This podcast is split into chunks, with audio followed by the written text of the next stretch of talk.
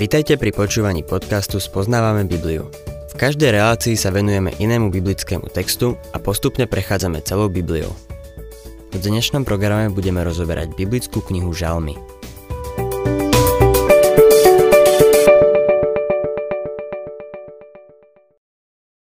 Milí poslucháči, dnes naše štúdium začneme 82. žalmom a musím otvorene povedať, že je to žalm, ktorý je často zle pochopený. Kritici, ktorí popierajú Kristovo božstvo, si robia z tohto žalmu posmech. Je to ďalší prorocký žalm, ktorý hovorí o budúcnosti Božieho pozemského ľudu Izraela. Spolu s budúcnosťou Izraela tu vidíme pánovu slávu. Je to niečo nádherné, keď tieto dve veci idú spolu. Máme tu teda prorocký opis súdu, ktorý Boh vykoná počas veľkého súženia, keď zachráni verný zvyšok Izraela. 82. žalm, 1. verš. Boh sa postavil v zhromaždení bohov, uprostred bohov súdi. Boh sa postavil v zhromaždení bohov. To sa ešte nestalo, ale postaví sa počas tisícročného kráľovstva. Koho tu nazýva bohmi? Druhý verš. Dokedy chcete súdiť nespravodlivo a nadržať bezbožníkom? Sela. Je dôležité porozumieť tomuto veršu písma. Všimnime si, kto sú tí bohovia. Boh nazýva bohmi sudcov, lebo zastávajú jeho miesto a chodia v jeho topánkach, ak to tak môžem povedať. Tretí a štvrtý verš. Prisúďte právo utláčanému a sirote. Poníženému a chudobnému vymáhajte spravodlivosť. Ochraňte utláčaného a chudobného, vytrhnite ho z moci bezbožníkov. Keď Pán Ježiš Kristus príde ako sudca tejto zeme, bude brániť utláčaných, siroty, ponížených a chudobných. Boh hovorí sudcom. Chcem od vás, aby ste prisúdili právo utláčaným a sirotám. Súčasná diskusia o tom, aby chudobní mali rovnaké príležitosti, nie je nová. Je stará ako kniha žalmov. Keď Pán Ježiš bude vládnuť na tejto zemi ako Mesiáš, prisúdi právo utláčaným a sirotám, poníženým a chudobným. Dnes sudcovia zastávajú Božie miesto a ich úlohou je to isté. 5. verš. Nič nevedia, nič nechápu, chodia v temnote. Chvejú sa všetky základy zeme. Toto je veľmi zaujímavý verš. Svet sa dnes zaiste otriasa v základoch. Jeden z veľkých problémov sa týka súdnictva. Pre sudcov je veľmi ľahké zachovať sa ako Pilát a umyť si ruky. Keď pred nich predstúpia obvinení, mali by pamätať na to, že spravodlivosť je slepá. Bohatí by mali byť rovnako posudzovaní ako chudobní. Žiaľ, veľmi málo bohatých musí zaplatiť za svoj zločin. Šiestý verš. Povedal som, bohovia ste, všetci ste synmi Najvyššieho. Čo má tým na mysli bohovia ste? Pán Ježiš Kristus citoval tento verš, keď Židia spochybňovali jeho božstvo. Obviňovali ho z rúhania, lebo sa vyhlasoval za Boha. V Jánovi 10, 33 až 37 čítame. Židia mu odpovedali. Nekameňujeme ťa za dobrý skutok, ale za rúhanie a pretože sa robíš Bohom, hoci si len človek. Ježiš im odpovedal. Či vo vašom zákone nie je napísané, ja som povedal, bohovia ste? Ak nazval Bohmi tých, ku ktorým zaznelo Božie slovo a písmo nemožno zrušiť, ako teda, že tomu, ktorého Otec posvetil a poslal na svet, hovoríte? Rúhaš sa. A len preto, že som povedal, som Boží syn? Ak nekonám skutky svojho otca, neverte mi. Ježiš týmto Židom povedal, že sú sudcovia. A keď niekto zaujme miesto sudcu, zaujíma Božie miesto. Veľa veriacich sa niečím takýmto previnuje. Súdia druhých veriacich. Pavol píše v prvom liste Korintianom 4, 3 až 5. Mne však najmenej záleží na tom, či ma súdite vy alebo ľudský súd ba ani sám seba nesúdim, lebo ničoho som si nevedomý. To ma však ešte neospravedlňuje. Veď pán je ten, kto ma súdi. Preto nesúte nič predčasne, kým nepríde pán. On vyniesie na svetlo, čo je skryté v tme a odhalí zámery srdc. Potom každý dostane pochvalu od Boha. Pavol tu hovorí, že jedného dňa sa postaví pred Boha a preto nesúdi ani sám seba. Milý poslucháč, keď začneš niekoho druhého súdiť, konáš na miesto Boha. Keď zastávaš miesto sudcu, si ako nejaký boh. Hlavný problém v dnešnej spoločnosti nie je ani tak s kriminálnikmi, ako so súdnictvom a rozkladom zákona a poriadku.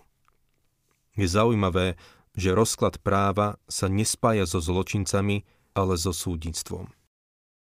Kedykoľvek súdiš druhého človeka, zastávaš Božie postavenie. Mali by si to uvedomiť aj rodičia – čo hovorí Boh deťom, ktoré doma vyrastajú? Kolosanom 3.20 Deti, vo všetkom poslúchajte svojich rodičov, lebo to sa páči pánovi. Ale čo ak im rodičia nepovedia, že majú robiť dobre a nevychovávajú ich tak, ako by mali? Je veľa takých rodičov. Boh hovorí, príslovia 1.8. Budem ich brať na zodpovednosť. Zastávajú moje miesto majú postavenie, lebo som povedal. Syn môj, počúvaj otcovo napomenutie a nepodceňuj matkino poučenie. Nech Boh pomáha otcom a matkám, ktorí nevedú svoje deti po ceste zbožnosti. Niekto sa raz pýtal, čo je horšie ako ísť do pekla. Jeden kazateľ z juhu Spojených štátov na to odpovedal. Ísť do pekla a spoznať tam hlas svojho syna. Potom sa ho spýtaš, syn môj, čo tu robíš? A on odpovie, oco, nasledoval som ťa.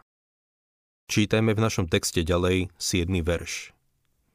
Vy tiež pomriete ako ostatní ľudia. Padnete ako hoci ktoré knieža. Boh sudcom pripomína, že aj keď zastávajú Božie miesto, stále sú len ľudia. Jedného dňa sa sami budú musieť postaviť pred Boha a budú súdení. 8. verš Vstaň Bože, súď zem, veď všetky národy sú tvojim vlastníctvom. Toto bude modlitba izraelského národa. Mám pocit, že by som sa mohol pripojiť k tejto modlitbe. Ó Bože, súď túto zem. Ó Bože, veď všetky národy sú tvojim vlastníctvom. Táto zem je tvoja. Ty ju súď. Myslím si, že túto modlitbu sa v dnešnej dobe môžeme modliť všetci. 83. žalm je posledný zasáfových žalmov a musím povedať, že je trochu metúci. Pravda je taká, že ho nevieme zaradiť v rámci dejín izraelského národa. Môžeme len hádať.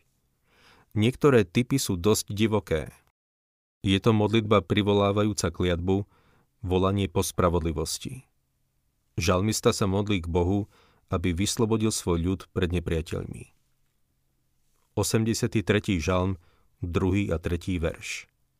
Bože, nezostaň ticho. Nemlč Bože, nedopraj si pokoj. Veď tvoji nepriatelia sa búria, tí, čo ťa nenávidia, dvíhajú hlavu. Nech je to už akýkoľvek nepriateľ, nenávidí Boha. Nie je to tak vždy s nepriateľom? 4. a 5. verš. Proti tvojmu ľudu kujú zákerné plány, radia sa proti tým, ktorých chrániš. Hovoria, poďme, vyhubme ich, aby neboli národom. Nech sa už meno Izrael nikdy nespomenie. Tieto verše sa vzťahujú na tých, ktorí kuli plány na záhubu izraelského národa. Niektorí sa pokúšali zaradiť tento žalm do obdobia kráľa Jošafáta, iní zase do iného historického obdobia. Pre nás je dôležité to, že Boží nepriatelia prejavujú voči nemu svoju nenávisť. Teraz začína pasáž, ktorú je ťažké zaradiť do dejín. 6. až 9. verš. Svorne sa radili, uzavreli zmluvu proti tebe stany Edómčanov a Izmaelitov, Moabčanov a Hagrícov, Gebal, Amon za Malékom, Filištínsko a obyvatelia Týru. Pripojili sa k ním aj Asírčania, posilou sa stali Lótovým synom. Sela. Lótovi synovia sú Moab a Amón. Uvedené mená v tejto pasáži predstavujú božích nepriateľov. Nevieme ich zaradiť do dejín izraelského národa a preto sa zdá, že poukazujú na budúcnosť. Zdá sa, že tieto národy sa znovu objavia v budúcnosti. V súčasnosti je Izrael obkolesený arabskými národmi, ktoré spája skôr to, že sú to moslimovia, ako to, že sú to Arabi. Stoja v opozícii voči Izraelu. Zdá sa, že tieto národy, ktoré sú uvedené v našom texte, znovu povstanú v posledných dňoch. V súčasnosti neexistujú a nekorešpondujú so žiadnym dnešným národom. Tým je tento 83. žalm skutočne pozoruhodný. Zvyšok tohto žalmu je modlitba privolávajúca kliatbu. Žalmista v nej žiada Boží súd. V istom zmysle je retrospektívna, lebo žalmista hovorí Zaobchádzaj s nimi ako v minulosti. Verše 10 a 11 Zaobchádzaj s nimi ako s Midiánom, ako so Siserom, ako s Jabínom pri potoku Kišón, keď boli zabití pri Endóre a stali sa hnojom zeme. V knihe sudcov čítame o tom, ako Boh súdil tieto národy. Podľa niektorých Boh nebude v budúcnosti súdiť takýmto spôsobom. Nie. V minulosti už tak súdil. Boh sa nezmenil. Čo urobil v minulosti, urobí aj v budúcnosti. Z toho dôvodu je to naozaj pôsobivé. Chcel by som pripomenúť, že dnes by sme sa ako veriaci nemali takto modliť. Za svojich nepriateľov by sme sa mali modliť. Nie, aby ich Boh potrestal, ale aby sa obrátili k Bohu. Toto je modlitba, ktorú sa má modliť Izrael. 14. verš. Môj Bože, zaobchádzaj s nimi ako so zvíreným prachom, ako s plevami vo vetre. Žalmista tu hovorí, aby zaobchádzal s ich nepriateľmi ako s plevami vo vetre. 15. verš. Ako oheň spaľuje les, ako plameň stravuje hory. Inými slovami, buď ako lesný požiar. Pozrime sa na záver tohto žalmu. 19. verš. Nech vedie, že ty si ten, ktorý sa volá hospodín. Len ty si najvyšší na celej zemi. Som presvedčený o tom, že jediný spôsob, ako svet spozná, že Boh je Boh, je keď ho bude súdiť. Božia dobrota by mala viesť ľudí k pokániu, ale nevedie. Ak by ľudia vnímali Božiu prítomnosť a jeho osobu, priviedlo by ich to k nemu, ale v skutočnosti idú len od neho. Dnes majú ľudia pocit, že nepotrebujú Boha. Žije sa nám dobre, no v skutočnosti ho zúfalo potrebujeme.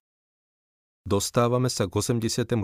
žalmu, v ktorom vidíme dôraz na Levitikus. Je to žalm Korachovcov. Korachovi synovia slúžili vo svetostánku a neskôr v chráme. Nalistujme si prvú knihu Kroník, 26. kapitolu, kde nájdeme pozadie tejto rodiny. Tam sa v prvom verši píše Godielom vrátnikov patrili z Korachovcov Asáfovec Mešelemia, Koreho syn. A potom je uvedený dlhý zoznam Korachovej rodiny. Korach, ako vieme, viedol vzburu proti Mojžišovi a bol za to potrestaný.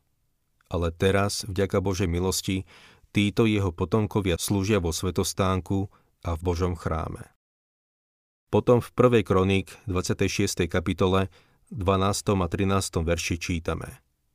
Tieto oddely vrátnikov, predáci mužstva, ako aj ich bratia, mali povinnosť konať strážnu službu v hospodinovom dome. O každú bránu sa losovalo po rodinách, či bola málo alebo veľmi početná. Ku každej bráne bol podľa losu pridelený jeden z levitov. Svetostánok a neskôr vchod do chrámu strážili títo silní a robustní leviti.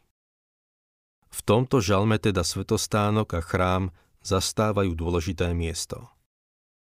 Prečítajme si druhý a tretí verš. Aké milé sú tvoje príbytky, hospodin zástupov. Moja duša sa umára túžbou po nádvoriach hospodina. Moje srdce i telo plesajú v ústrety živému Bohu. Je toto, po čom túži tvoje srdce?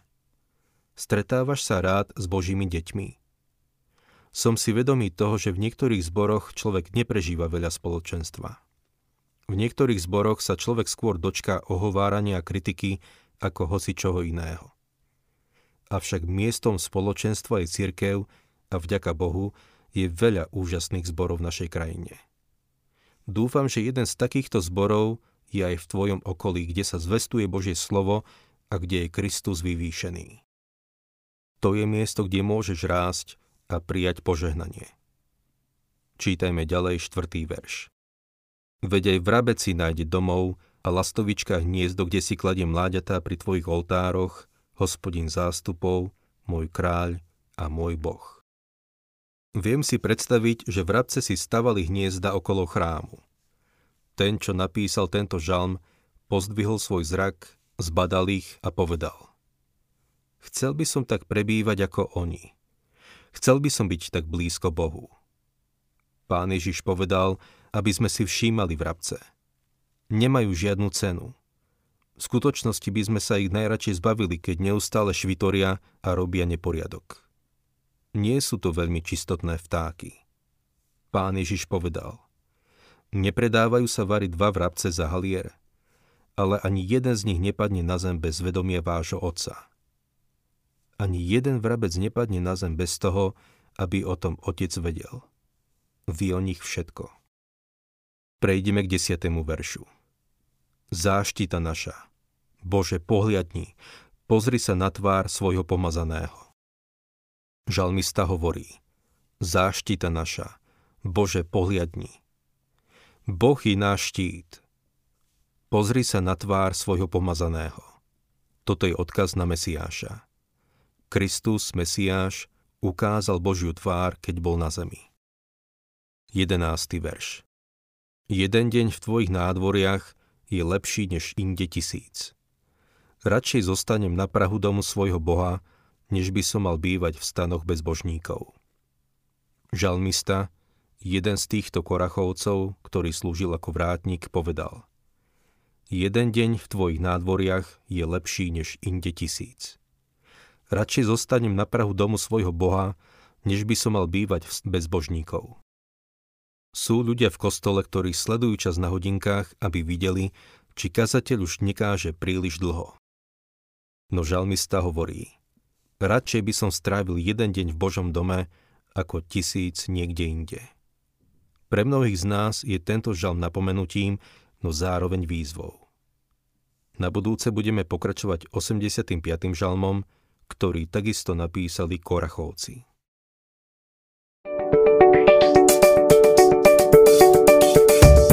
Ak sa vám páči program Spoznávame Bibliu, budeme radi, ak ho odporúčite svojim známym a dáte like, alebo nás začnete sledovať na facebookovej stránke Spoznávame Bibliu. A ak vás niečo oslovilo alebo zaujalo, napíšte nám cez Facebook alebo na adresu spoznávame.bibliu zavinač gmail.com.